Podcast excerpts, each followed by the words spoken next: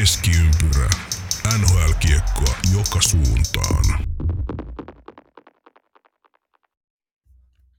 Jaha, se olisi jälleen Keskiympyrä podcastin nauhoituspäivä.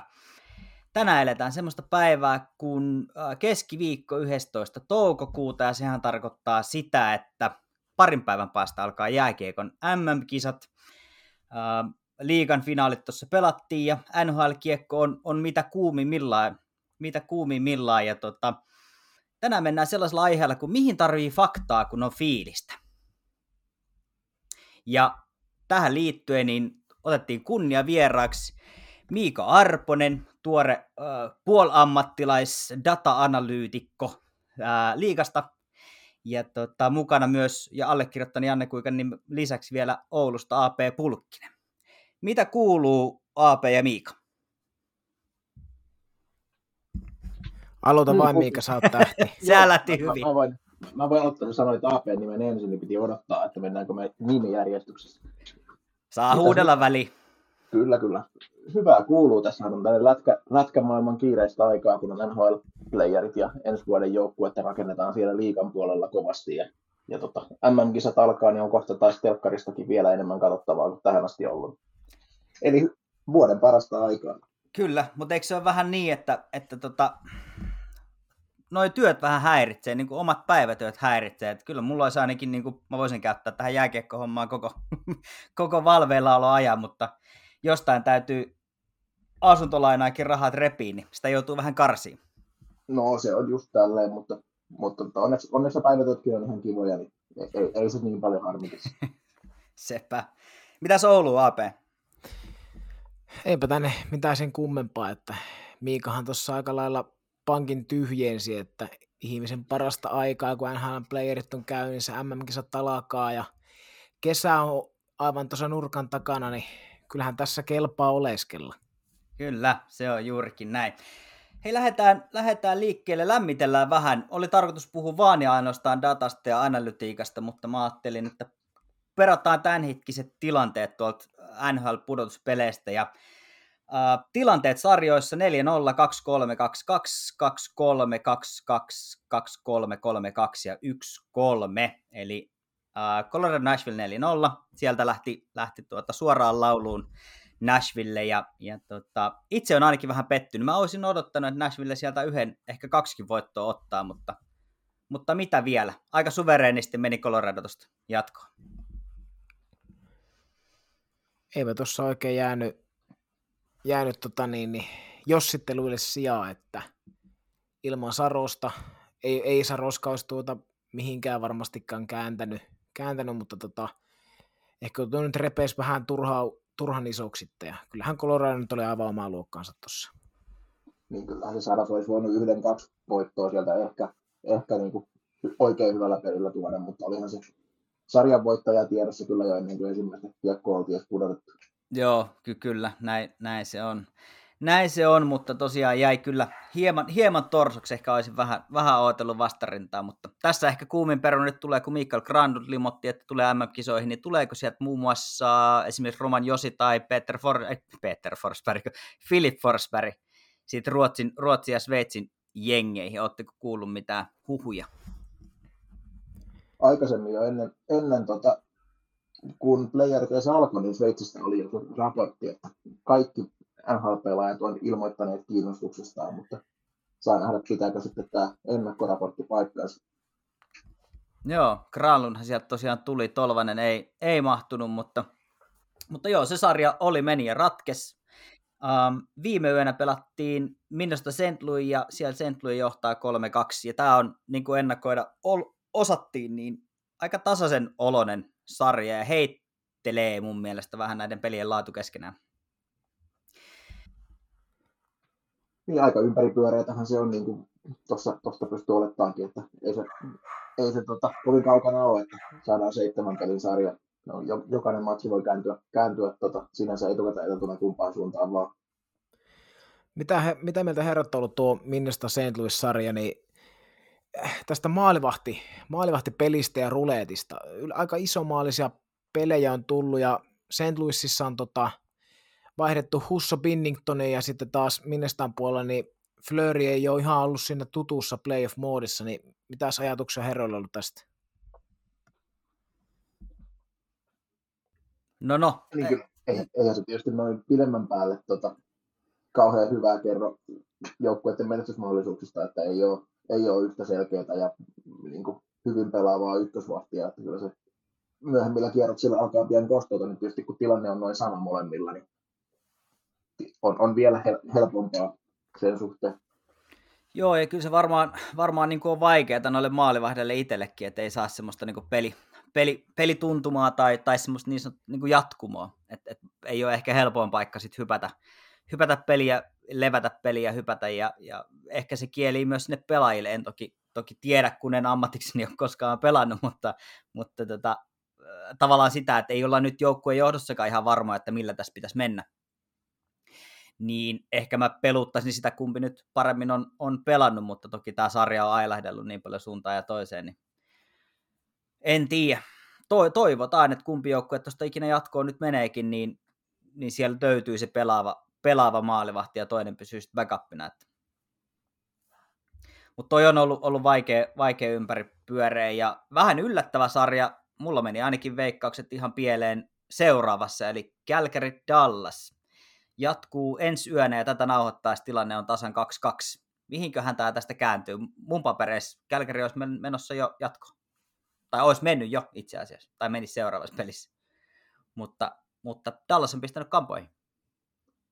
Niin, oli mun, mun omissa veikkauksissa oli myöskin 4-1 Kälkärille tämä, tämä sarja, että kyllähän Dallas on pystynyt nostamaan tasoa siitä, miten runkosarjassa pelasi.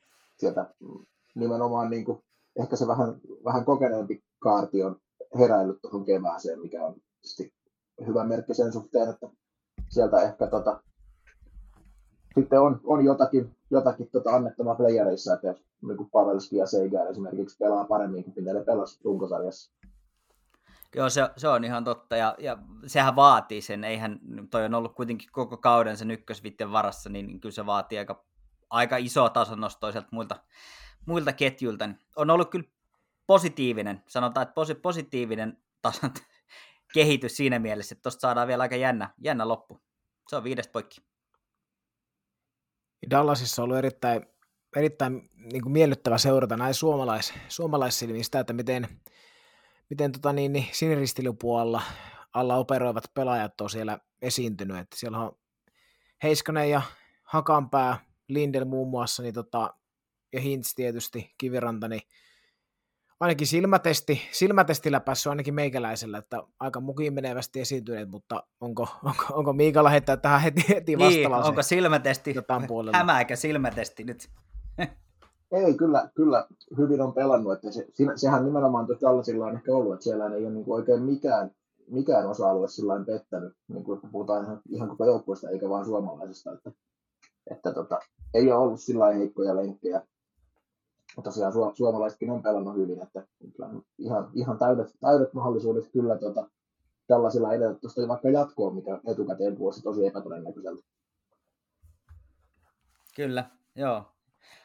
Se saa nähdä. Se on tosiaan 2-2 ja ensi yönä jatkuu, eli tilanne on kehittynyt, kun tätä huomenna, huomenna sitten kuuntelette livenä, niin, niin ollaan taas vähän viisaampia. Mutta viime yöltä äh, oli paha melkoinen kolmas erä Edmonton Kings pelissä. Siellä oli Kings johti 3-1 ja, ja mentiin sitten jatkoille ja parissa minuutissa Kings naulassa sen sitten ja Kings johtaa tota Edmonton-sarjaa 3-2 ja mä en ole ihan hirveän yllättynyt tästä, tästä että, että on näin mennyt, mutta tota, mites AP, sä olit liputtamassa Oilersia tuosta suoraan jatkoon, niin miltä tuntuu? Joo, kyllä mä sanoin tuosta tuosta Oilersi, Oilersi jatkoon muistaakseni kuudessa vai seitsemässä, en muista miten, mutta muistaakseni jompikumpi se taisi olla, niin, niin tässähän nyt, tämä nyt on mennyt aika pitkälti silleen niin kuin Edmontonin uhkakuvaksi pysty, pysty jollain tavalla ehkä leimata, että maalivehti pelaaminen on epävarmaa, vaikka ei, ei Smith ole mitenkään niin kuin sysipaska ollut, mutta on siinä aina joka peli se mennyt vähintään yksi helppo melkeinpä, niin tota, tota, tota, en tiedä. Sitten toi, toi viime yön peli, tätä nauhoittaessa viime yön peli, Game 5, niin kyllähän siinäkin olisi toi Kemppeen voittomaali niin ollut estettävissä yhden jos toisenkin pelaajan toimesta, mutta sinne vain rynnittiin maalille ja kiekko verkko, että eipä tossa. Kyllähän tuossa Edmonton voi käytännössä yksistään Drysaitelin McDavidin avulla vielä, vielä sieltä nousta. Nousta kolmeen kolmeen, mutta sekä ei vielä riitä. Siellä alkoi muuten näkyy vähän turhautumisen merkkejä. En tiedä, huomasitte Donner Nursin pusku suoraan, suoraan tota Donaldia leukaa. Hän siis niin kuin, vanha kunnon headbutt tuli tuossa, tota, olisiko ollut pelin lopulla, eli siellä alkaa vähän näkyä semmoisia merkkejä, että jos näitä tulee enemmän, niin ei kyllä hyvä heilu. Niin siinä nimenomaan, kun Donaldista puhutaan, niin on kyllä, että jos, jos Kingstistä menee jatkoon, niin voi aika ison, ison osan siitä pistää kyllä niin kuin Danon, Danon tota, meriteiksi, että varsinkin nimenomaan Drysaitelin pystynyt, tota, vaikka nyt pimentämään, kun on, on, tota, on saanut tehoja aikaiseksi, mutta aika, aika hyvin kyllä onnistunut tota, hiljentämään sitä tahtia, mitä se voisi parhaimmillaan olla, että pelaa kyllä loistavaa sarjaa.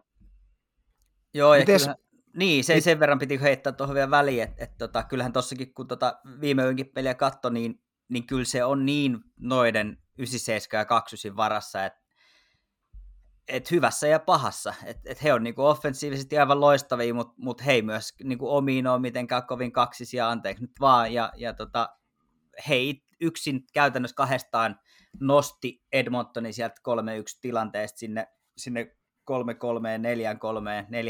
4-3, 4-4.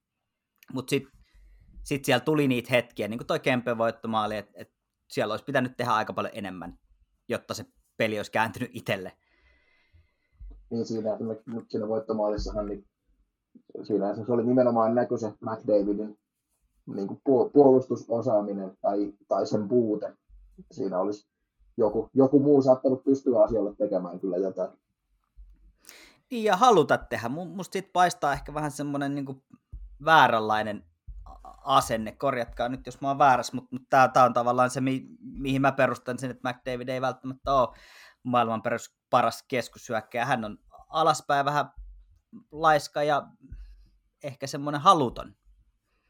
Joo, kyllä, jos, jos lähdetään vertaamaan näihin pahimpiin kilpakumppaneihin, ihan vaikka Markoviin tai Matthewsiin, niin on siinä melkoinen ero siinä. Puhu, Amerikassa puhutaan compete-levelistä, niin, niin kyllä siinä, kun omalla alueella pitäisi, pitäisi sitä näkyä, niin on siinä, on siinä melkoinen ero. Oh, on kyllä. Mun piti kysyä Ar- herra Arposelta tästä tästä tota, niin, niin, pelutuksesta tuossa Edmonton Losisarrassa, kun jostain poimin somesta sellaisen, että ihmeteltiin sitä, että minkä takia pelutetaan nimenomaan niin päin, että Donald vastaan, tai Donald huolehtii Raisaittelista ja Kopitar McDavidista, että kun joku olisi pyytänyt, että olisi just toisinpäin, että Donald on ehkä vähän jalkavampi kuin, kuin Kopitar, niin se saisi huolehtia siitä vikkelijalkaisemmasta McDavidista, niin näetkö sä, että sen pitäisi olla näin vai on, sopiiko tämä nykyinen pelutus sun mielestä aivan hyvin? Ainakin ottelusarjatilanteeseen nähden sopii. Niin, vaikea tietysti sanoa, että mitä se olisi, jos se olisi toisinpäin, mutta nythän tämä on ainakin toiminut, että vaikea, vaikea ainakaan jälkiviisastella, että jälki, jälkikäteen, että olisi pitänyt olla toisinpäin, että, että tota, hyvin se tuntuu näin sujuva. Joo, nä- nähtäväksi jää, ja se on, se on tota perjantai-lauantai välisenä yönä sitten katkolla toi sarja, ja, ja mielenkiintoista on, että pystyykö Edmonton siitä vielä, vielä, vielä viemään pelin, pelin sitten seiskaan, seiskaan, mutta se katsotaan, kuin siinä käy. Uh, idän puolelta niin Florida Washington tasan 2-2.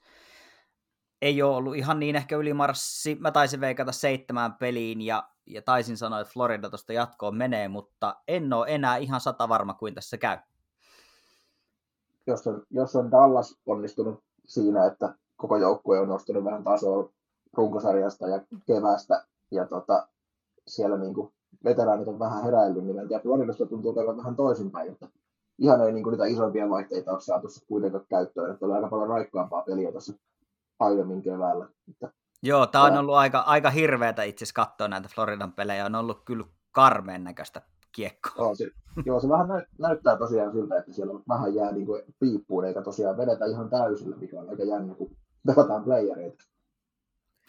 Otetaanpas mekin nyt, tota, niin, niin kannetaan omaa kortemme kekoon tähän Brunetten pelutuskuvioihin, niin mitäs meiltä herrat on siitä, että siellä on ruvettu nyt sitten hyvää runkosarjassa toimivaa saplunaa muuttamaan samaan tien ja siellä on heitetty niin sanotusti kaikkia, kaikki tota, niin, niin, palikat yhteen koriin. Olisiko tullut paniikki? Niin, että tietysti tietyllä tavalla jotain täytyy tehdä, että sehän, sehän siinä niin kuin helposti tulee sitten, että jos hommat ei toimi ja yritetään puskea päätä seinään, niin jotain pitää muuttaa, että sinänsä, sinänsä tota, sen, sen näkee sitten, että mitä se tuosta kääntyy. Joo, se, se on just näin, ja nyt siellä näyttää, että Washingtonissa on, on Samsonov on pelannut ihan hyvin, mutta mut kyllä nämä on ollut karmeita pelejä katsoa, että et, tosta kumpi tahansa jatkoon menee, niin kyllä vaikeaksi, vaikeaksi menee, jos ei, ei tavallaan peli parane, että Washingtonkin on pelannut pari tosi huonoa peliä, on silti onnistunut voittaa ne matsit ihan selvästi. Niin, no, ei, ei, ei ole ollut mikään hirveän laadukas sarja, vaikka tuosta kuitenkin oli lupa ehkä odottaa paljon enemmän. Joo, itse ainakin odotin, että Florida ei nyt välttämättä 4-0, mutta suht selkeästi olisi mennyt jatkoon. Että, et, tota, enkä sano tosiaan, että se olisi niin Washingtonin hyvyyttä varsinaisesti, vaan en, enemmän ehkä sitä Floridan saamattomuutta. Kyllä, kyllä. All right. Floridasta vähän, vähän pohjoiseen Tampaan, ja, ja siellä itse asiassa tilanne on sen kaltainen, että, ennakkosuosikki Tampa Bay Lightning on yhden tappion päässä kesälomasta. Siellä Toronto johtaa 3-2, ja tämä oli mulle vähän jopa yllätys. Ja tämä on ollut todella outo sarja. Tämä on ollut tosi epätasainen. Ja tarkoitan epätasaisella sitä, että nämä pelit on mennyt, mennyt aika iso maalisiksi ja revennyt sit suuntaan jos toiseen. Tästä on ollut aika vaikea saada tästä sarjasta mitään kiinni ja, ja tavallaan sitä, että arvioida, että miten seuraava peli menee, koska tässä ei ollut mitään johdonmukaisuutta. Niin siinä ehkä, ehkä tota, isoin, iso juttu on nyt se, että ne Toronton starat nyt sitten lunastaa pikkuhiljaa sitä, sitä tota, mitä on odotettukin, että Matthews ja Marner esimerkiksi niin pelaa uransa parasta playerikiekkoa, että et tota, sinänsähän paperilla kun katsoo, niin ei, ei Toronto varsinaisesti niin kuin, maalin sulla tietysti vähän ei Vasilevski ole kenelläkään muulla kuin Tampalla, mutta noin muuten kun sitä rosteria katsoo, niin Toronto vertailussa mihinkään häviä. Se on vaan aikaisemmin ehkä ollut sit siitä, Torontolla on käynyt vähän Floridat aikaisemmin, niin, niin nyt sitä ei ole sitä toistaiseksi vielä nähtävissä sama ilmiö. Kyllä, ja siis Vasilevski ei ole mun mielestä ollut niin hyvä. Joo, ei, ei mistään tapauksessa. Että aika, aika tota, tätä perusteella itse asiassa, niin kuin, jos katsoo tota, torjuntoja tai pääsettyjä maaleja odotuksiin nähden, niin jopa miinuksella, mikä on kyllä hänen, hänen urallaan melkoinen harvinaisuus. Kyllä, se on, se on juurikin näin. Uh, oliko Aapella tähän jotain? Eipä mulla varmaan mitään, tota, mitään lisättävää ole. Että itse asiassa tänään, tänään juttelin puhelimessa ja on tässä ha- yhtä haastattelua kirjoitellut, rupattelin yhden suomalaisen NHL-pelaajan kanssa, niin hän epäili, että Toronto voisi olla aika kova, jos, jos tota, niin vain tästä ekalta kierrokselta jatkoon etenee, että tuumas, että siellä olisi, olisi kaikki eväät, no totta kai se nyt on tiedetty, että kaikki eväät on, jos vain se niin sanotusti jonkunlainen lukko saadaan murrettua siitä, mutta että kyllähän se nyt varmaan antaa aika kovan boostin, jos, jos ton Tampan pystyisi tuosta kaatamaan, mutta, mutta sanotaan näin, että kyllä siihenkin on vielä matkaa, vaikka se on yhden ottelun päässä, mutta eikö sitä niin sanota, että se on se katkaisuottelu vaikea ottelu? No nä, näinhän se on, ja pakko myöntää, että jos, jos Toronto tuosta tosiaan Tampan kairaa, kairaa jatkoon, niin kaikki on auki, ja, ja mua alkaa vähän jännittää, koska se voi olla, että mä joudun tässä lunastaa vetoja, vetoja kauden päätteeksi. Jos, jos Toronto ton vie, niin se voi olla, että tästä joutuu, joutuu tatuointistudioon kohta puoliin. Tuo on pakko herätä katsomaan toi Game 6, ihan samaa mihin aikaan se alkaa, niin se on kyllä melkein pakko herätä katsoa. Kyllä. On, ja siinä tietyllä tavalla tuossa on, niin kuin, sit, ei voi ehkä missään tapauksessa, jos puhutaan NHL pudotuspeleistä, niin voi vapaa puhua, mutta, mutta sitten siinä kuitenkin seuraavalla kierroksella se Florida Washington pelin voittaja, voittaja potentiaalisesti tota, sit vastassa, vastassa, niin siinä voi olla, olla sitten, tota, jos, jos se pelitaso siellä on ollut kuitenkin vähän mitä on, niin äkkiä on tie auki pitkällä. Joo, se on, just, se on kyllä just näin. Se on just näin. Okei, mennään Carolinaan, Carolina Boston 3-2, ja tämä on ollut just niin herkullinen sarja, kun mitä odottaa sopii, että tuossa kun katto, katto pelejä, katto Florida Washington peliä ja, ja sitten sit katso perään Carolina Boston peliä, niin hieman eri intensiteettitasolla on, on ryskätty. On ja siinä, siinä on taas semmoinen ero näihin moneen muihin verrattuna, että siinä oikeastaan kummassakaan jengissä ei ole niin kukaan varsinaisesti alisuorittanut. Molemmat joukkueet pelaa tosi hyvällä tasolla ja hyvää lätkää ja tähdet on hyviä ja maalivahdit pelaa hyvin ja sehän tarkoittaa vain hyvää, hyvää viihdettä silloin. Joo, ja Boston on joutunut pelaamaan ilman uh, Charlie McAvoyta. Ei ole näkynyt itse asiassa yllättävän vähän sitten kuitenkin. Että et olisi odottanut, että et se olisi ollut, ollut vaikeampaa, mutta mut hyvin on paikanneet sen puuttumisen. On joo, ja tosiaan se joukkuepelaaminen on, on toiminut kyllä molemmilla, molemmilla hienosti, että molemmat pelaa sitä omaa, omaa sapluunansa ja sitten tosiaan siihen se starojen, starojen tota, yksilötaito sitten siihen päälle, että siellä on Marsandit ja, ja Ahot ja Pasternakit ja Berseronit on kaikki ollut kovia, niin tota, mikäpä se hienompaa. Kyllä.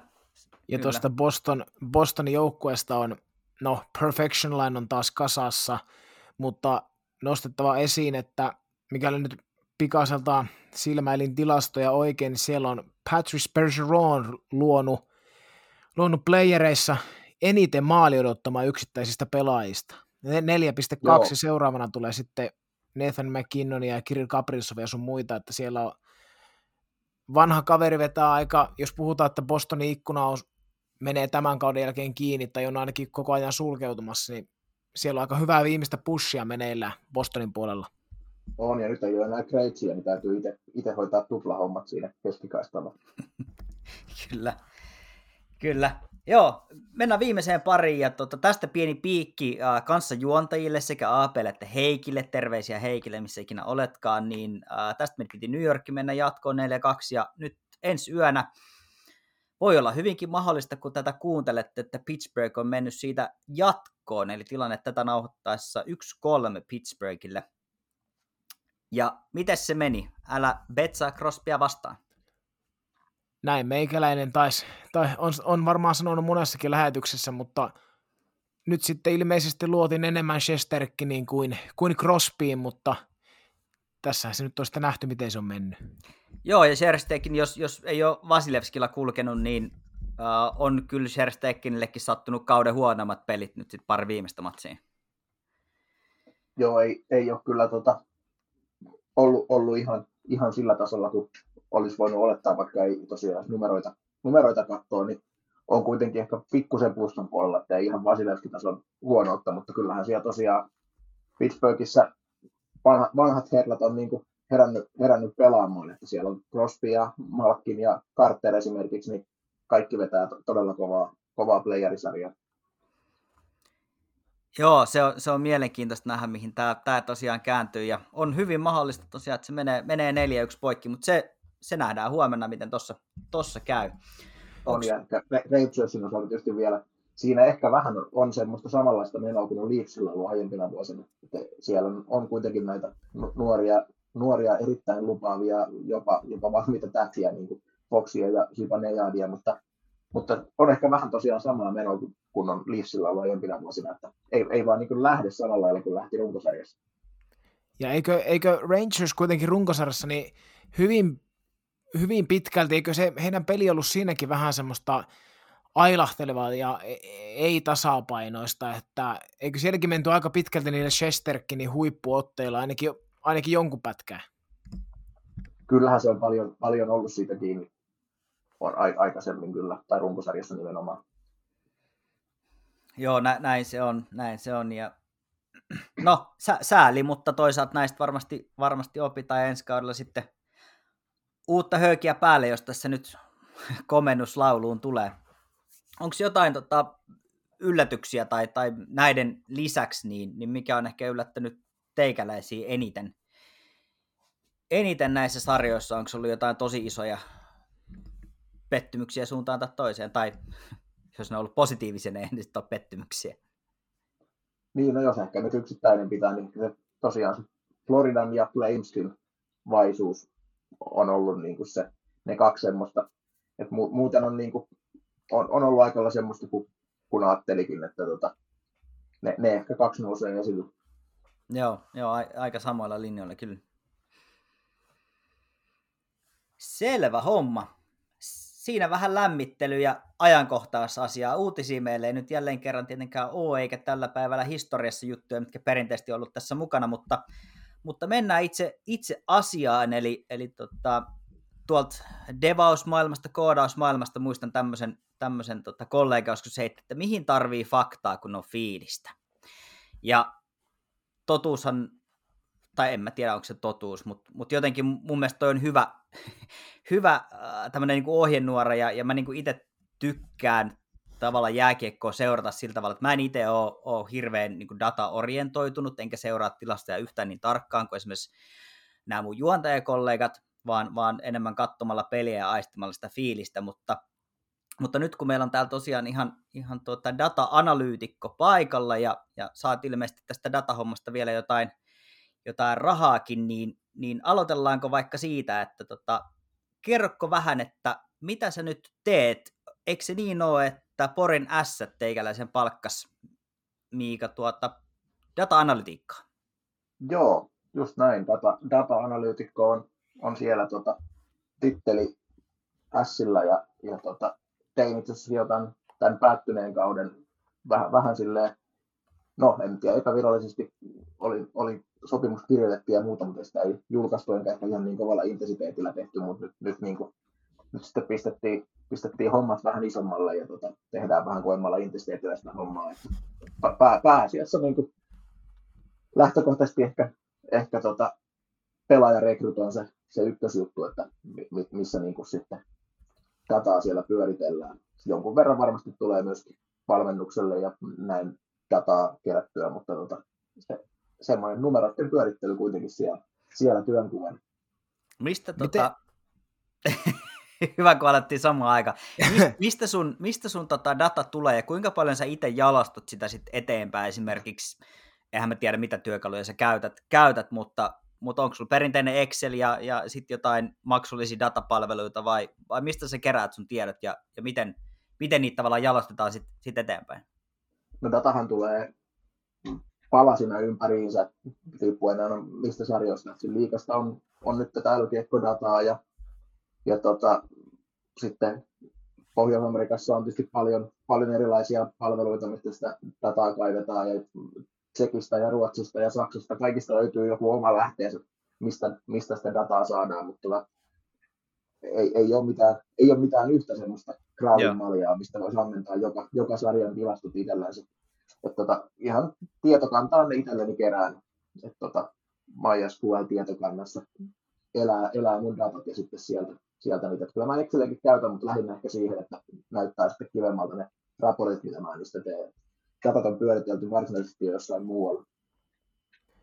Miten Miika, jos tota, niin, niin sä sanoit tuossa, että ehkä eniten siinä pelaajarekrytoinnissa muka, mukana niin pääsääntöisesti, niin minkälaista tota tilastoa sä etit esimerkiksi urheilutoimenjohtajalla vai kuka siellä pelaajan palkkauksesta sitten vastaakaan, niin minkälaista dataa ne haluaa, mitä sä heille toimitat? No mähän koitan löytää kaiken relevantin datan. Sehän on, niin on on, on se juttu, että jos, jos etsitään sentteriä, niin esimerkiksi niin sitten sit ihan perinteiset niin kuin piste, pistetilastotkin on, katsotaan, katsotaan paljonko tekee pisteitä tasakentällisin per 60 minuuttia ja mikä on YVllä se vastaava lukema, mutta sitten, sitten siihen tietysti katsotaan myös tota, maali odottaman lukemat ja, ja tota, korsilukemat, kaikki, kaikki otetaan huomioon, kerätään semmoinen paketti ja sitten, sitten tota, niistä luodaan semmoinen kokonaiskuva, että ei, ei ole, ei ole niin kuin oikeastaan mitään, mitään roolia tai mitään, mistä voisi sanoa, että nyt me haetaan joku pelaaja, jolla on vaikka aloitusprosentti pitää olla 65 ja sitten haetaan se kaveri, vaan kyllä sillä täytyy olla, olla kaikki muutkin sitten sopusuhtaiset numerot, että, että tota, kyllä täytyy tehdä semmoista tulkintaa ja, ja tota, kontekstin etsimistä sitten siinä sivussa. Eli sun työnantajalle ei riitä se, että sä sanoit, että se on hyvin liikkuva ja iso sentteri. Se ei riitä sun työnantajalle. joo, joo, ei kyllä.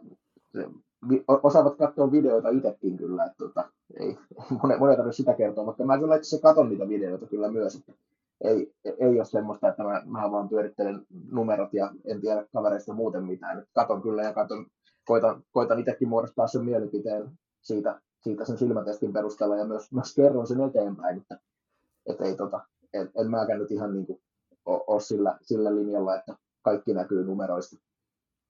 Joo, to, toi, on, toi on mielenkiintoinen, tuohon varmaan itse asiassa palataan, palataan vielä vähän myöhemmin, mutta, mutta jos mennään niin dataan yleensäkin, mä oon itse seurannut jääkiekkoa vuodesta ehkä 94, 95, sieltä jostain, ja silloin on puhuttu, kun puhutaan tilastoista ja datasta, niin maalit, syötöt, pisteet, ehkä ylivoimapisteet, jäähyminuutit, ja, ja nyt sitten ihan viimeisen, sanotaanko kymmenen vuoden aikana on tullut ensin korsit, ja, ja nyt puhutaan sitten jo ää, maali odottamista ja, ja mitä kaikkea vaarallisista maalipaikoista ja vaarallisten maalipaikkojen suhteesta, ja ja, ja näitä on tullut aika paljon näitä erilaisia datapisteitä ja, ja tavallaan dataa kerätään tosi paljon, niin onko näistä jotain hyötyä tämmöiselle niin kuin tavan katsojalle, että jos, jos mä mein ja katon NHLn data, dataa, tilastoja, dataa, niin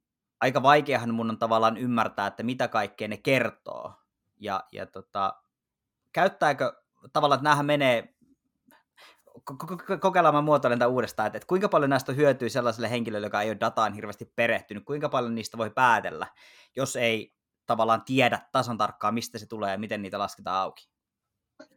No kyllä tietysti jonkun verran ehkä perehtymistä vaatii.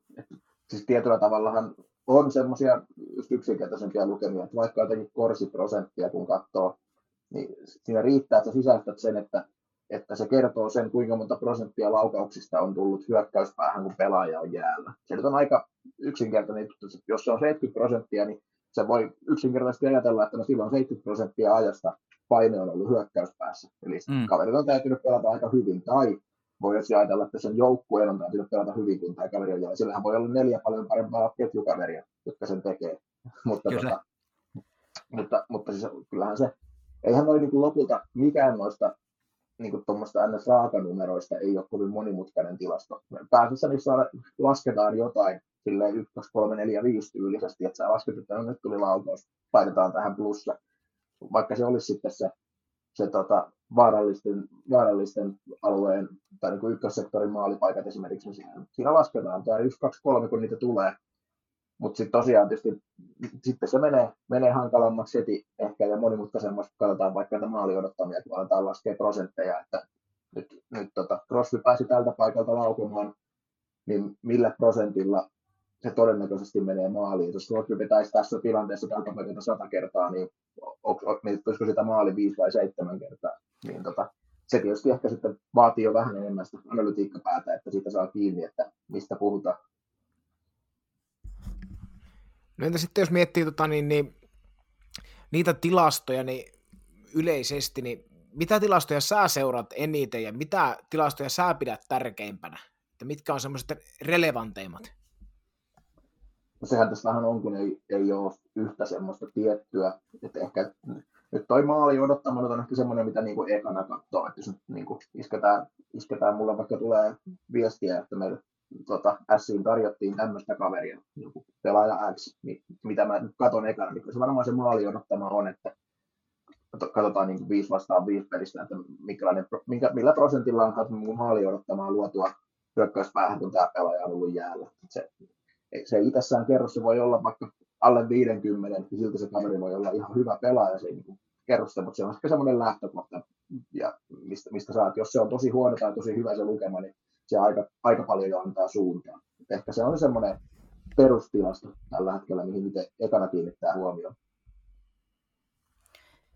Minkä verran, sä sanoitkin tuossa, että sä, myös aika paljon katot, katot videoita ja, ja seuraat tietysti totta kai paljon ja, ja tota, ei, ei voi luottaa, tai varmasti voi luottaa, mutta, mutta se data yksissään ei, ei kerro niin kuin kaikkea, niin jos tämmöisen niin kuin tavan tallajan näkökulmasta ja aina välillä törmää siihen, että, että kun näistä peleistä keskustelee ja kun tuolla Twitterissä tölvii suuntaan jos toiseenkin, niin um, aika helposti sieltä tulee niin, että, että avataan jotain tai perustellaan jotain sen pohjalta, että no koska tilastot sanoo näin, ja, ja sitten ei ole välttämättä katsottu sitä itse peliä, niin onko se, kun mä, mä jotenkin ajattelen, että se, se on ehkä vähän huono tapa lähestyä asiaa, että nojaa vaan ä, tilastoihin ja statseihin ilman näkemättä sitä itse peliä, niin, niin miten sä koet, että et, voiko niihin nojata hirveän pitkälle? Voiko niitä pitää sellaisena, että okei, mä en nähnyt peliä, mutta tilastot kertoo tätä, niin, niin mun on vaikea saada sitä ajatuksesta kiinni, että mä voisin saada kokonaiskäsityksen jostain pelaajasta vaikka, vaikka puhtaasti uh, perustuen dataan. Sen takia musta ei varmaan tulisi kovinkaan kummoista seurajohtaja. Mä kattoisin vaan niitä pelejä koko ajan. Niin, sehän, sehän tota, si, siinä on semmoinen jännä, jännä niin kuin kaksi, kaksipiippunen ajattelujuttu, että siis datahan ei varsinaisesti ikinä valehtele. Jos sulla on jotain dataa, niin siis sehän on faktaa asiasta, mikä on tapahtunut.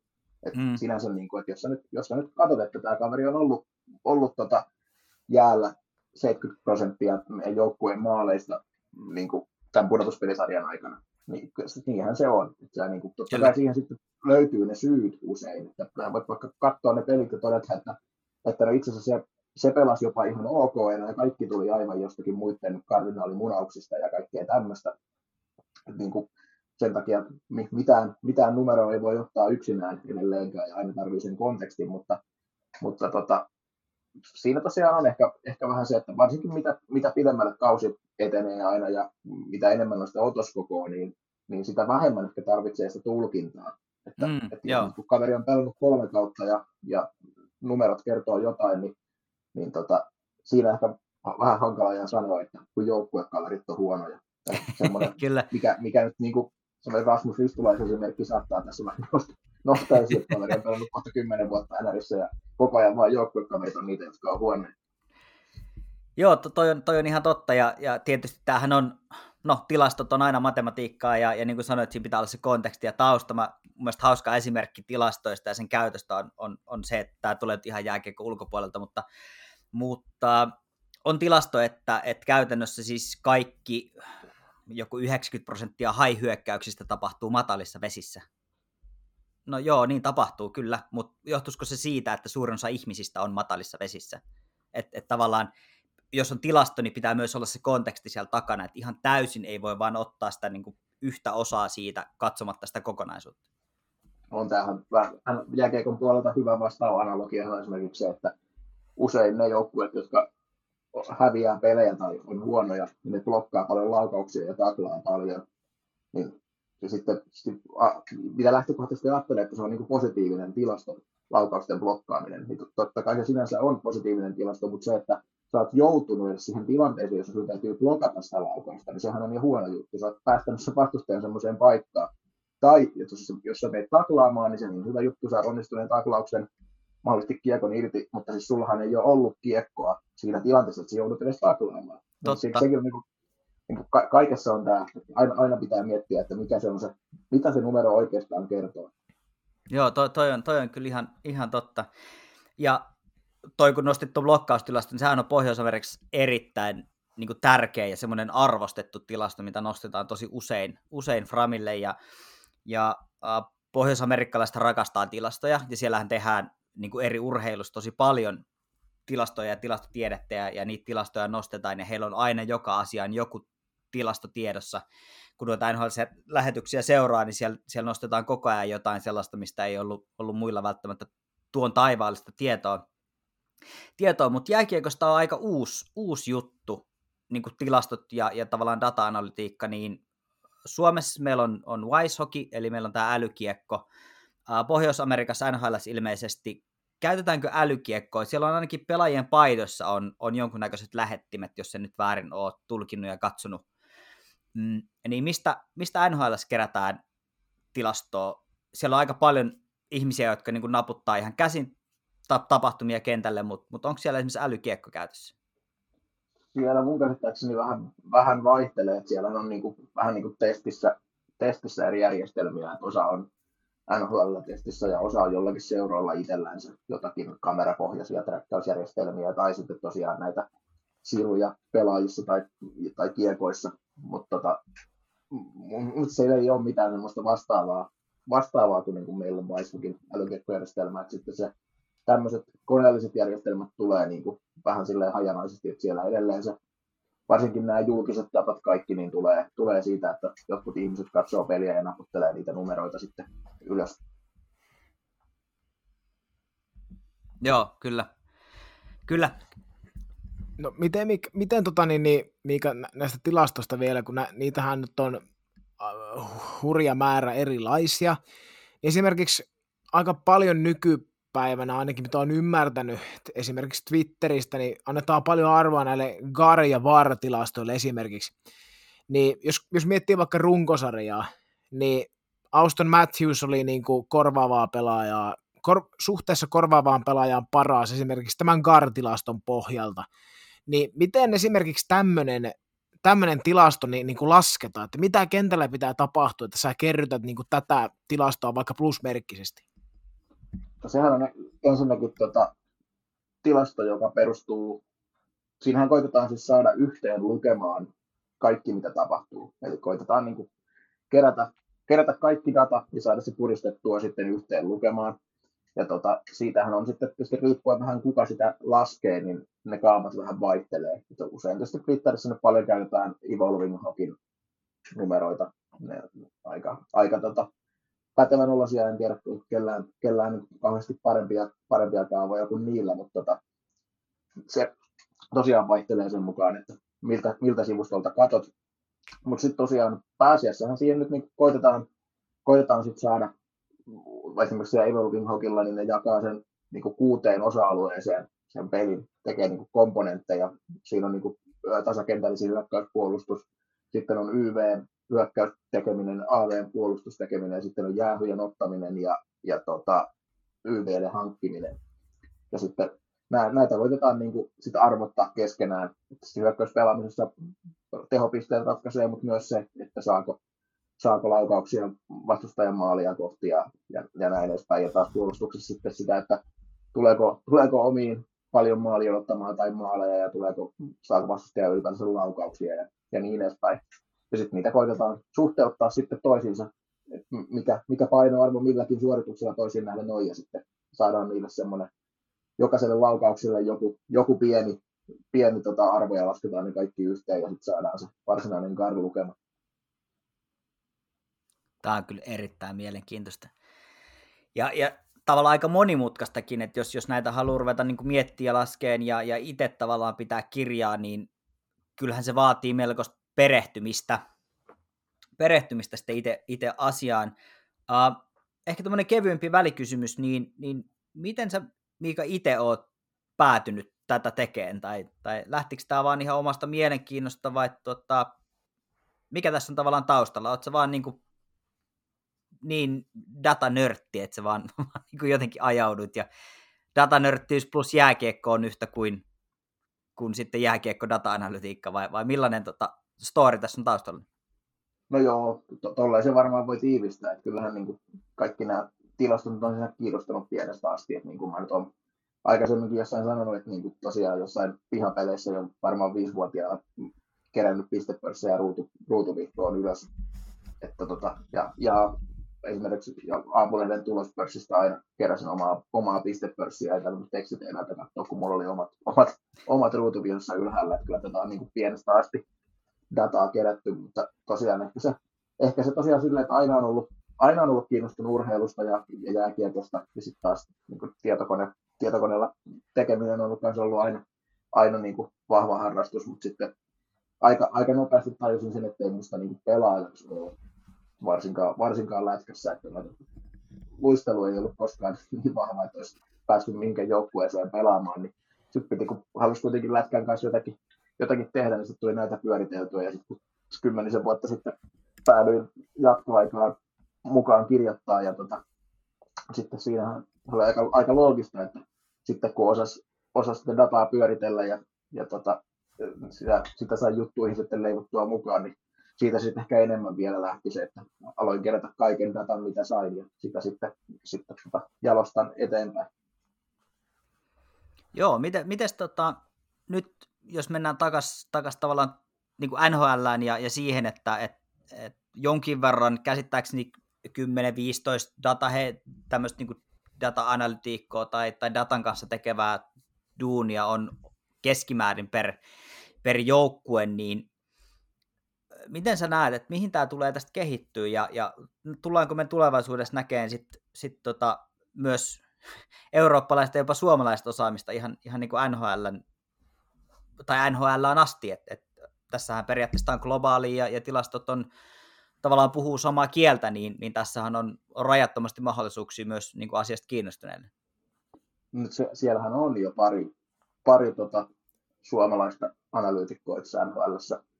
Ah. Ihan, ihan tota, semmoinen kaveri, semmoinen, joo, semmoinen kaveri kuin Timo Seppä on ainakin, ja sitten oli joku, joku tota, naispuoleinen, jonka, jonka nimeä nyt en saa millään päähän, enkä muista missä seurassa oli, oli mutta tota, se Seppä taitaa muistaakseni olla, onko jopa ihan NHL hommissa, olikohan Philadelphiassa aiemmin, mutta tosiaan kyllä siellä, siellä on jo suomalaisia kyllä tässä, tässä hommissa, mutta tota, molemmat mun käsittääkseni on semmoisia, että on niinku opiskellut jo Amerikassa ja, ja tota, niinku siellä hankkineet kannuksensa ja päässyt hommiin.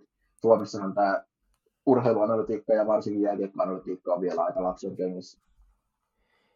Miten tota Miika nyt sitten, kun S rupeaa värväämään pelaajia ja sä hommaat sinne mestaruusjoukkueen tärkeimmät palaset ja kulmakivet, niin miten sitten kun sulle soitetaan tota NHLstä, että tuukko tänne toimistolle grindaamaan, niin jääkö siinä tuota Suome, Suomen kamara sitten kauas taakse? Eikö tässä nyt mennään samoilla, samoilla metodeilla, että pitää katsoa sitä kokonaisuutta ja kontekstia ja laskea, laskea kaikki yhteen, että onko, onko tota, tarjottu summa ja tarjottu palkka ja paikan sijaintia ja kaikki niin tarpeeksi mielenkiintoista sitten lasketaan oh. ne pienet osat yhteen ja katsotaan, mikä on loppuun tuleva. Löyt... Analyytikon vastaus, analyytikon vastaus. Joo, kyllä. Lö- löytyykö NHL-kartalta kaupunkia, mihin et ole valmis lähteä? No tietysti aina, jos tällaista karrikodissa sanotaan tarpeeksi, kun maksetaan, niin lähtee vaikka sinne Edmontoniin tai Winnipegiin. en, en usko, että siinä jää ehkä kiinni. joo, joo, kyllä. Ja on, on... En, en, en, voisin kuvitella, että enemmän jää ehkä siitä kiinni, että että tota, Jenkeissä on sitä massaa aika paljon, jotka tätä hommaa jo tekee, eli voi olla vähän vaikea erottua tätä Euroopasta. Joo, ja kyllähän se vaatii, niin kuin yhdysvaltalainen, se vaatii verkostoa, ja niin kuin sanoitkin, että tuossa nämä, nämä molemmat on, on niin kuin valmiiksi ollut siellä opiskellut, ja varmasti verkostot on, on silleen kunnossa, kunnossa mutta, mutta toisaalta NHL pääseminen ei välttämättä vaati pelaamista, että, että kyllähän niin kuin, voihan sinne mennä muutakin kautta. Joo, se on ihan totta, että, että, että tota, ei se, kyllä, kyllä siellä niin osaamista arvostetaan ihan, ihan vaikka, tota, vaikka ei olisi esimerkiksi pelaajatausta.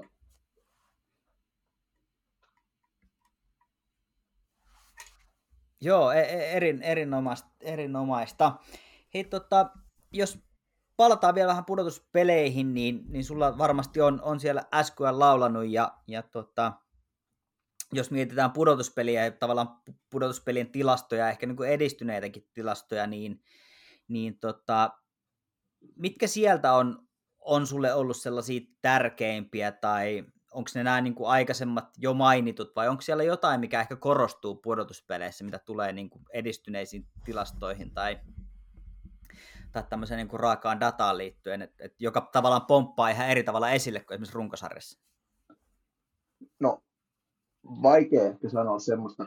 Tietysti pudotuspelit on lopulta niin, niin, niin kuin lyhyt ja nopea homma, että jos miettii, että sarjat on maksimissaan seitsemän peliä, niin se sattuman osuus on lopulta niin kuin tosi iso siinä. Että siinä on niin kuin, use, usein, niin kuin jos katsotaan, mietitään seitsemän peliä, niin syksyllä on pelattu runkosarjassa seitsemän peliä, niin ei niin kuin oikein mitään numeroita kannata vielä katsoa. Että siellä mietitään, että no, niin kuin nyt, nyt ollaan niin alkuvaiheessa, että se on, se, se on sillä tosi, tosi vaikea. Että ehkä ehkä semmoisia, mitä pystyy katsoa, on just joku erikoistilanne pelaamiset, niin kuin jos joukkuetasolla miettii, että kuinka se toimii, mutta sitten siinä on taas tullaan heti siihen, että on pelattu koko ajan sitä yhtä joukkuetta vastaan, niin se, se vaikuttaa, että se, se vääristää niin paljon niitä lukemia se pudotuspelimaailma, että, että ehkä sen takia pääasiassa, kun vaikka pelaajarekryjä tehdään, niin aika vähän tulee katsottua mitään pudotuspelitilastoja. Että kyllä se pitkä runkosarja ja se iso otos koko houkuttelee paljon enemmän. Entä sitten näistä justi, jos miettii näitä pudotuspelejä, vaikka käsillä olevia pudotuspelejä, niin onko siellä joku joukkue tai yksilö ollut, ollut sulle niin kuin hyvässä tai pahassa yllätys? Tuossa vähän kävitkin läpi, että käytiin ihan aluksi läpi muun muassa Shesterkinia ja Vasilevskia, että eivät ole ihan torjunut omalla tasolla ja vähän tota, myös sitä, että Washington esimerkiksi on ollut erittäin positiivinen ilmestys, niin onko tota niin, niin tuleeko nyt mitään muuta mieleen? No tota, niin, noin maalivahdit. Tuosta, tuosta ehkä, ehkä eniten on semmoisia, mutta tota, no, vaikea sanoa. En, en ole nyt ehkä siihen, varsinkin, varsinkin tälleen tota, pettymyspuolella, en ole niinkään nyt kiinnittänyt huomioon, että olisiko siellä, olisiko siellä semmoisia pelaajia, että ehkä, ehkä tosiaan nyt jos miettii tälleen positiivisen, positiivisen kautta, niin ehkä tosiaan se Dallasin, Dallasin niin kuin veteraaniosasto on se, mikä on niin kuin eniten, eniten yllättänyt siltä osin, että, että tota, kuinka hyvin on saatu, saatu tasoa nostettua runkosarjasta. Kyllä. Ja sitten Joo. mä halusin kysyä tuosta Calgary Dallas-sarjasta, niin eh. tässä tuli, tuli tämmöinen tota, data vastaan kuin, että tämä, onko tämä nyt sitten maalin suhde oikea, oikea termi, eli expected goals percentage, niin Kälkärille niin kuin viidellä viitta vastaan 58,99 prosenttisesti ja Dallasilla on sitten jämät 41. Niin, niin tota, voiko Dallas voittaa tuon sarjan niin kuin, tai vielä kaksi peliä tuolla lukemalla, ihan, ihan puhtaalla sydän ja pallit pelaamisella? No siis, kun sanotaan, että siinä on, tarvii kaksi peliä, niin se voi voittaa huonommallakin lukemalla. Että tosiaan, kun se jääkiekossa se sattuman osuus on se joku 40 prosenttia kaikesta, niin se se tota, aika, aika nopeasti kumoaa sen. Et sinänsä se paras seitsemästä saada, vaikka se kuulostaa sitä, että pelataan paljon pelejä ja aina parempi joukkue voittaa, niin tätä näkökulmasta se ei mene silleen, että jos halutaan niin kuin oikeasti saada, en nyt muista tarkkoja lukemia, mutta oliko se niin, että jos halutaan saada, saada tota, jonkun 75 prosentin varmuudella paras joukkue selville, niin pitäisi pelata joku paras 19 sarja. Se, se sattuman osuus on niin suuri ja, ja kaiken tämmöisen, että, että tota, vaikka, vaikka pelaisi kuinka huonosti, niin kun ne joukkueiden varsinaiset perustasot on kuitenkin niin lähellä toisiaan ja ne on kaikki nhl pelaajia, niin, niin tota, kyllä, se, kyllä se aina mahdollista on. Toi on kyllä mie- mielenkiintoinen, kun me aina ajatellaan täällä, että, että okei, esimerkiksi MM-kisat, niin se on, sehän on, ja sehän on siis turnausmuoto, ja, ja yhdestä pelistä poikki, niin siinä on todella paljon turleja sattumalla, ja ties millä, millä tota, valmistautumisella sit hirveä merkitys, mutta mut toi, kun sanoitkin, että et jos haluttaisiin oikeasti selville, että kuka on paras, niin, niin paras seitsemästäkin on, on liian lyhyt. Joo, se, se, se vaan, tota, niinhän se vaan on, että ei se, se sen, sen takia kaikessa mieluummin katsotaan sitä, sitä runkosarjaa, että kun, kun koitetaan miettiä niitä, niitä että vaikka pelaajien paremmuuksia, niin kyllä se, kyllä se vaatii niin paljon isommat otoskoot, että saadaan selville jotakin, kuka, kuka nyt on parempi kuin toinen. Joo, nyt tuli niin hyvä, hyvä äh, syöttölapa, että on pakko laukoa. Tota, sulla kun on hyvin paljon tietoa perustuen nimenomaan pitkään, pitkään seurantaan ja, ja runkosarjoihin, niin äh, jos mietitään vaikka offensiivisia tilastoja, niin kuka on tällä hetkellä NHL paras hyökkäävä pelaaja? Onko se Conor McDavid? Kyllä mä, mä lähtisin Austin Matthewsin kelkkaan tässä silti. On se niin kuin, ihan, ihan tota, tälleen, tälleen kokonaisuutena. Vaikka David tietysti on, kun täytyy sanoa, että on varmaan niin kuin, no on top 5 pelaaja vähintään. Joka, joka tapauksessa ottaa melkein, melkein minkä, minkälaisen niin kuin mittarin vaan, mutta kyllä mä tota, sanoisin, että Matthews on niin kuin tällä hetkellä se paras onko siellä tota, jotkut tietyt, jos, jos mietitään ihan tuon niin tilastojen näkökulmasta ja datan näkökulmasta, niin joku, mikä tavallaan puoltaa kaikista eniten versus esimerkiksi niin kuin Matthews tai McDavid, niin, niin nouseeko siellä niin kuin joku, joku tietty juttu ehkä suuremmaksi kuin, kuin vaikka sitä pisteet tai maalit? No tietysti, jos pelaamista mitataan, niin meillä pisteillä ja maaleilla on niin suuri painoarvo, mm. että sinnehän se, sinnehän se aina lopulta, lopulta niin kuin tulee. Mutta mut tosiaan, jos tällä hetkellä ehkä on jopa hankala löytää semmoista, semmoista mittaria, että jos niin vaikka yrittäisi perustella, miksi McDavid olisi parempi kuin Matthews tällä hetkellä, niin, niin tota, ehkä just joku niin kuin, jäähyjen hankkiminen nyt on semmoinen, McDavid on niin nopea, nopea kaveri ja näin, että, että niitä hankkii, mutta sitten, sitten kun se siihen tulospuoleen kun mennään, niin kyllä se Matthews kuitenkin menee edelle. Joo, joo, kyllä. No päästiin tähän keskusteluun viimein. Joka, joka podcast-jaksossahan se pitää, että kuka on paras ja näin, kun puhutaan McDavidistä, Matthewsista, niin siinäpä ne varmaan debatteja voi hyvin pitkälti käydä.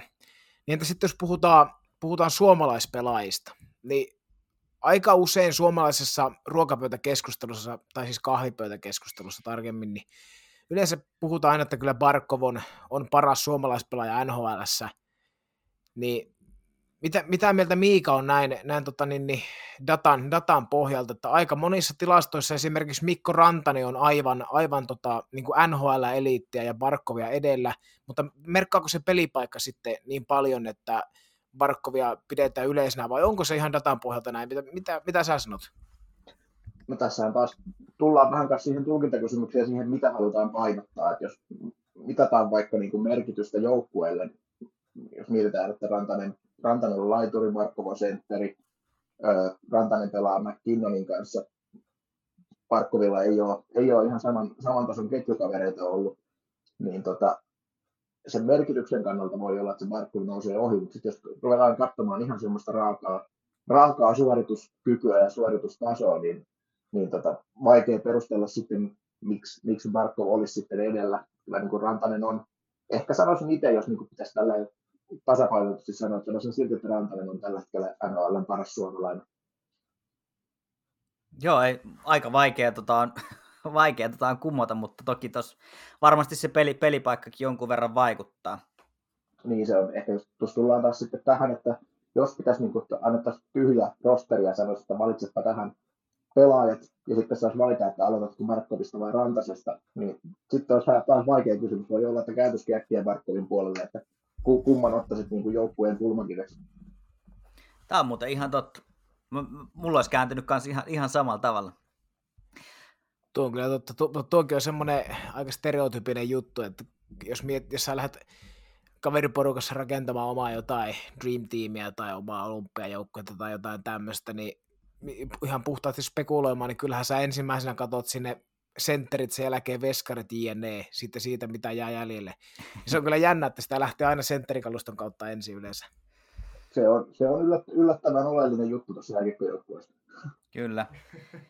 Se on, se on juurikin näin. Hei, tota, mä mietin, että otanko tähän loppuun muutama semmoinen ihan, ihan käytännön juttu. Ja, ja tota, mm, tuosta joku, joku kuulija kysäskin, että, että kiinnostaisi hirveästi, että miten, miten tiettyjä äh, tilastoja rakennetaan tai miten niitä lasketaan auki. Sä tuossa vähän vihjasitkin, että miten esimerkiksi maali odottamaa, maali odottamaa lähdetään laskemaan, eli, eli ymmärsinkö oikein, että jos, jos tästä jos otetaan niin kuin yksittäisen, tai vaikka joukkueen maali odottama, niin, niin mistä tavallaan datapaloista tai tie, niin kuin tietopaloista se, se rakentuu, ja, ja jos mä haluaisin lähteä rake, niin kuin laskemaan vaikka, vaikkapa nyt seuraavan Pittsburgh-pelin pelin maali odottamaan, niin mitä tietoja mä tarvisin, että mä voisin omalla laskimella näpytellä sitä auki, jos ei mulla ole mitään muutakaan tekemistä?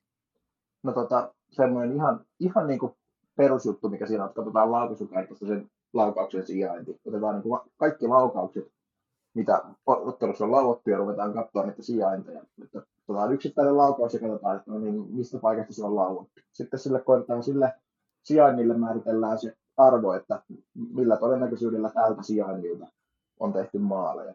Ja. Se, se on semmoinen aika perus. Sitten siihen nyt sitten riippuu taas, mitä data on, on käytettävissä, että eri, eri sarjoista on eri dataa ja, ja tota, mistä, mistä niitä katsoo, että onko vaikka saatavilla tietoa, että onko se tullut suorasta luistelusta, onko se tullut poikittaisyötöstä, onko se tullut, mikä on ollut, onko se ollut YVllä, se laukaus, onko siinä ollut maskia, kaikki tämmöiset asiat niin kuin voi ottaa huomioon ja sitten täytyy, täytyy tietysti tietää sitten miten paljon semmoinen vaikuttaa, että kuinka paljon se vaikka vaikuttaa, että se tulee suorasta luistelusta esimerkiksi verrattuna siihen, että, että tota, on YVllä jauhettu seisovilla jaloilla ja sitten siitä lähtee laukaus. Sitten niille, niille on kaikille koitettu sitten niin kuin historian datan perusteella saada sitä, niitä arvoja laskettua, että kuinka paljon se vaikuttaa siihen, siihen, että millä todennäköisyydellä se kiekko just siitä laukauksesta menisi maaliin. Sitten, sitten lopulta kun jokaisella laukauksella on saatu nämä arvot laskettua, niin lasketaan ne yhteen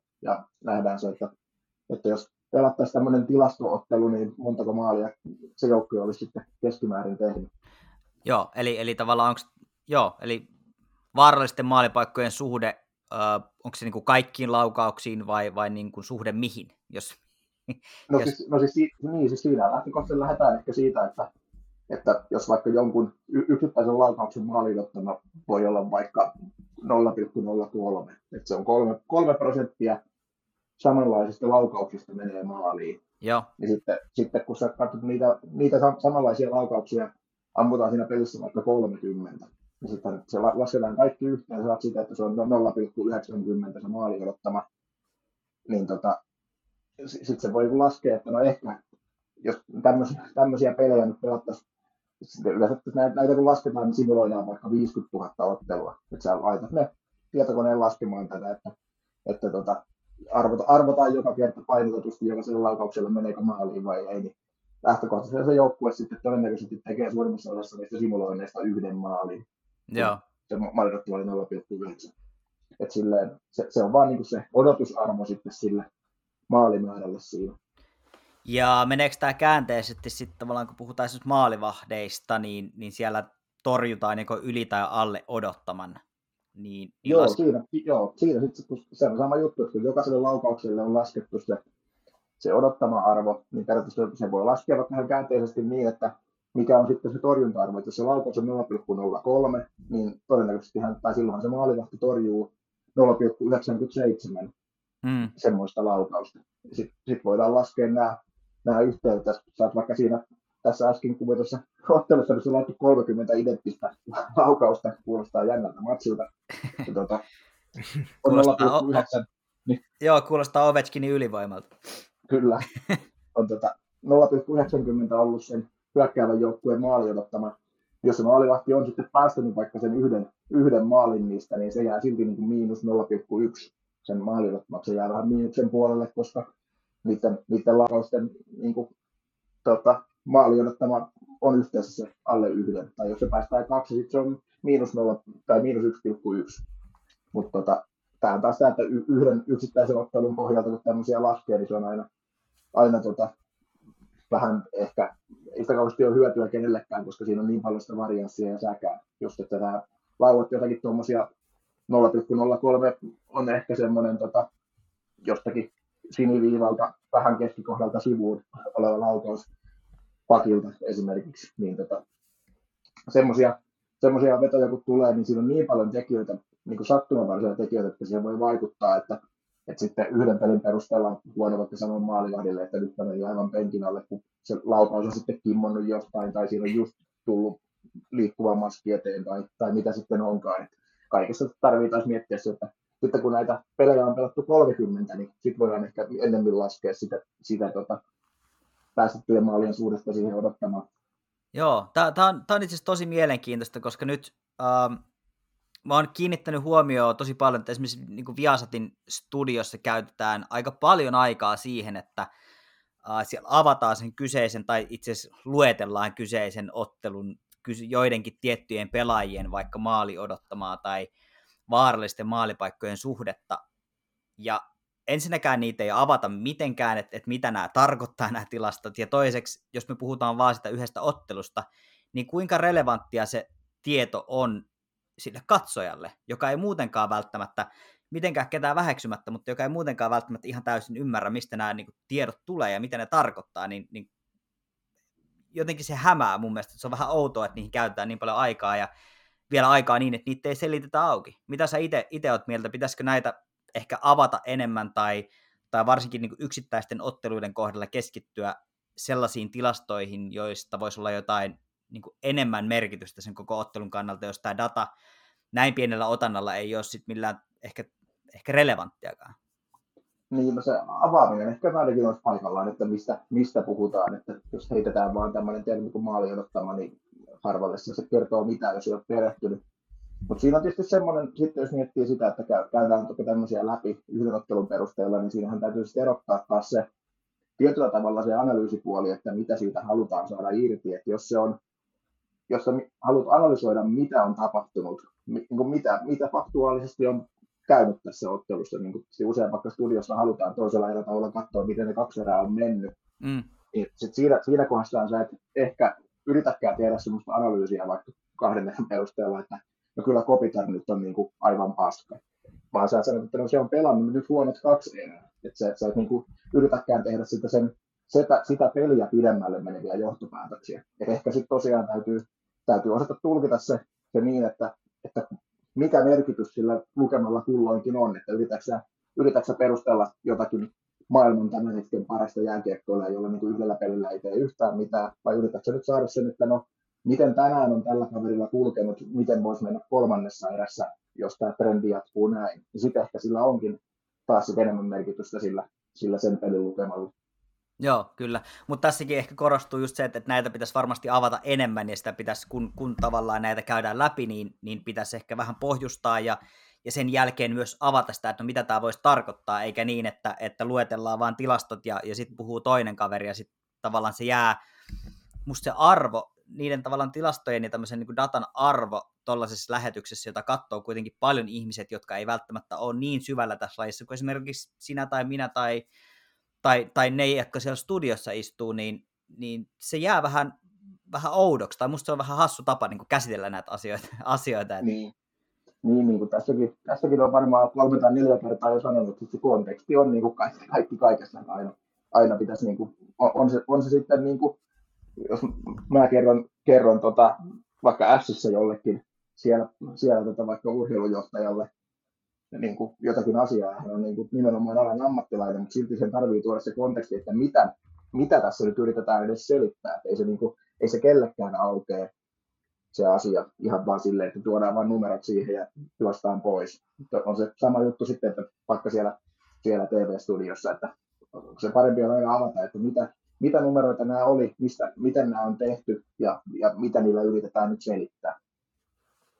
Joo, kyllä, se on, se on just näin. Juurikin näin. Joo, pitäisikö tota, ei se auta, kun soittaa Viasatille, että Arponen studioon. Kyllä. Sehän, se... sehän, on, sehän on ihan mahdollista joku päivä ehkä.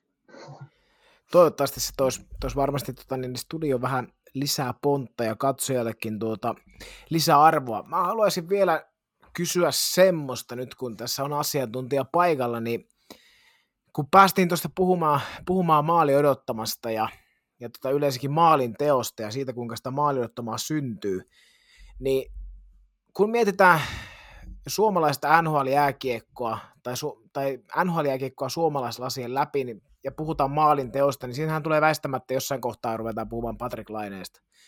Niin miten tämmöiset Patrick Laineet tai Ovechkinit, joilla on se yksi ase, se laukaus, se aivan maaginen laukaus, niin esimerkiksi jos Laine saattaa tehdä vaikka, no heitetään nyt vaikka, että runkosarjan kymmenessä ensimmäisessä pelissä vaikka 14 maalia, ja luo maali odottamaan sen ehkä 4-5, että niin kuin heittää aivan niin kuin räikeästi yläkanttia, niin kuin tekee enemmän maaleja siitä, vaikka sitä ylivoima omalta paikaltansa, mitä se odottamasti on.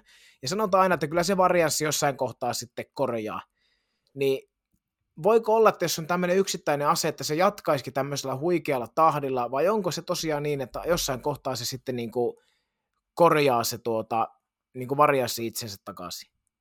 No kyllä tietysti jokaisella, jokaisella pelaajallahan se on se niin kuin taso, taso, mihin sitä pitäisi verrata, niin on sinänsä, sinänsä oma. Että kyllähän niin se on ihan itsestään selvää, että vaikka Lainella tai Oveskinilla tai Matthewsilla tai vaikka Stamkosilla se on kovempi se taso kuin keskivertopelaajalla, koska se laukaustaito on vaan niin paljon kovempi.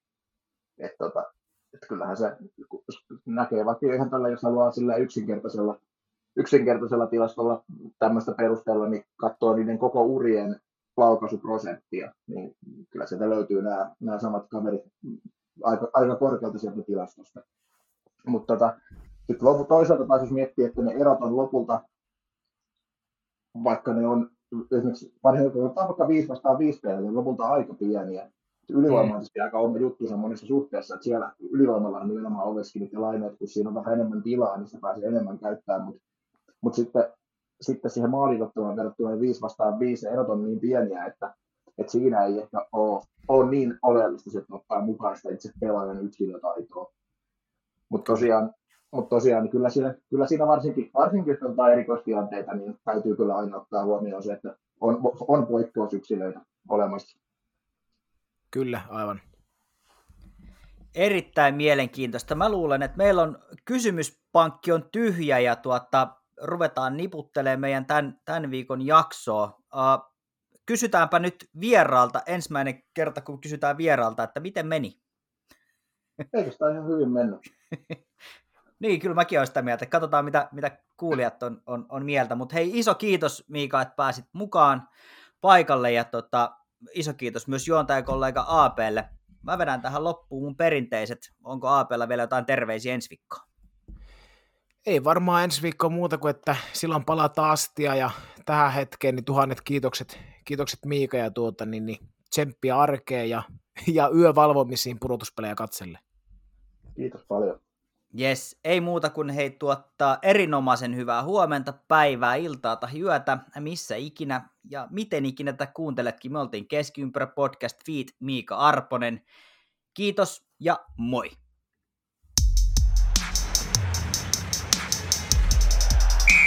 Keskiympyrä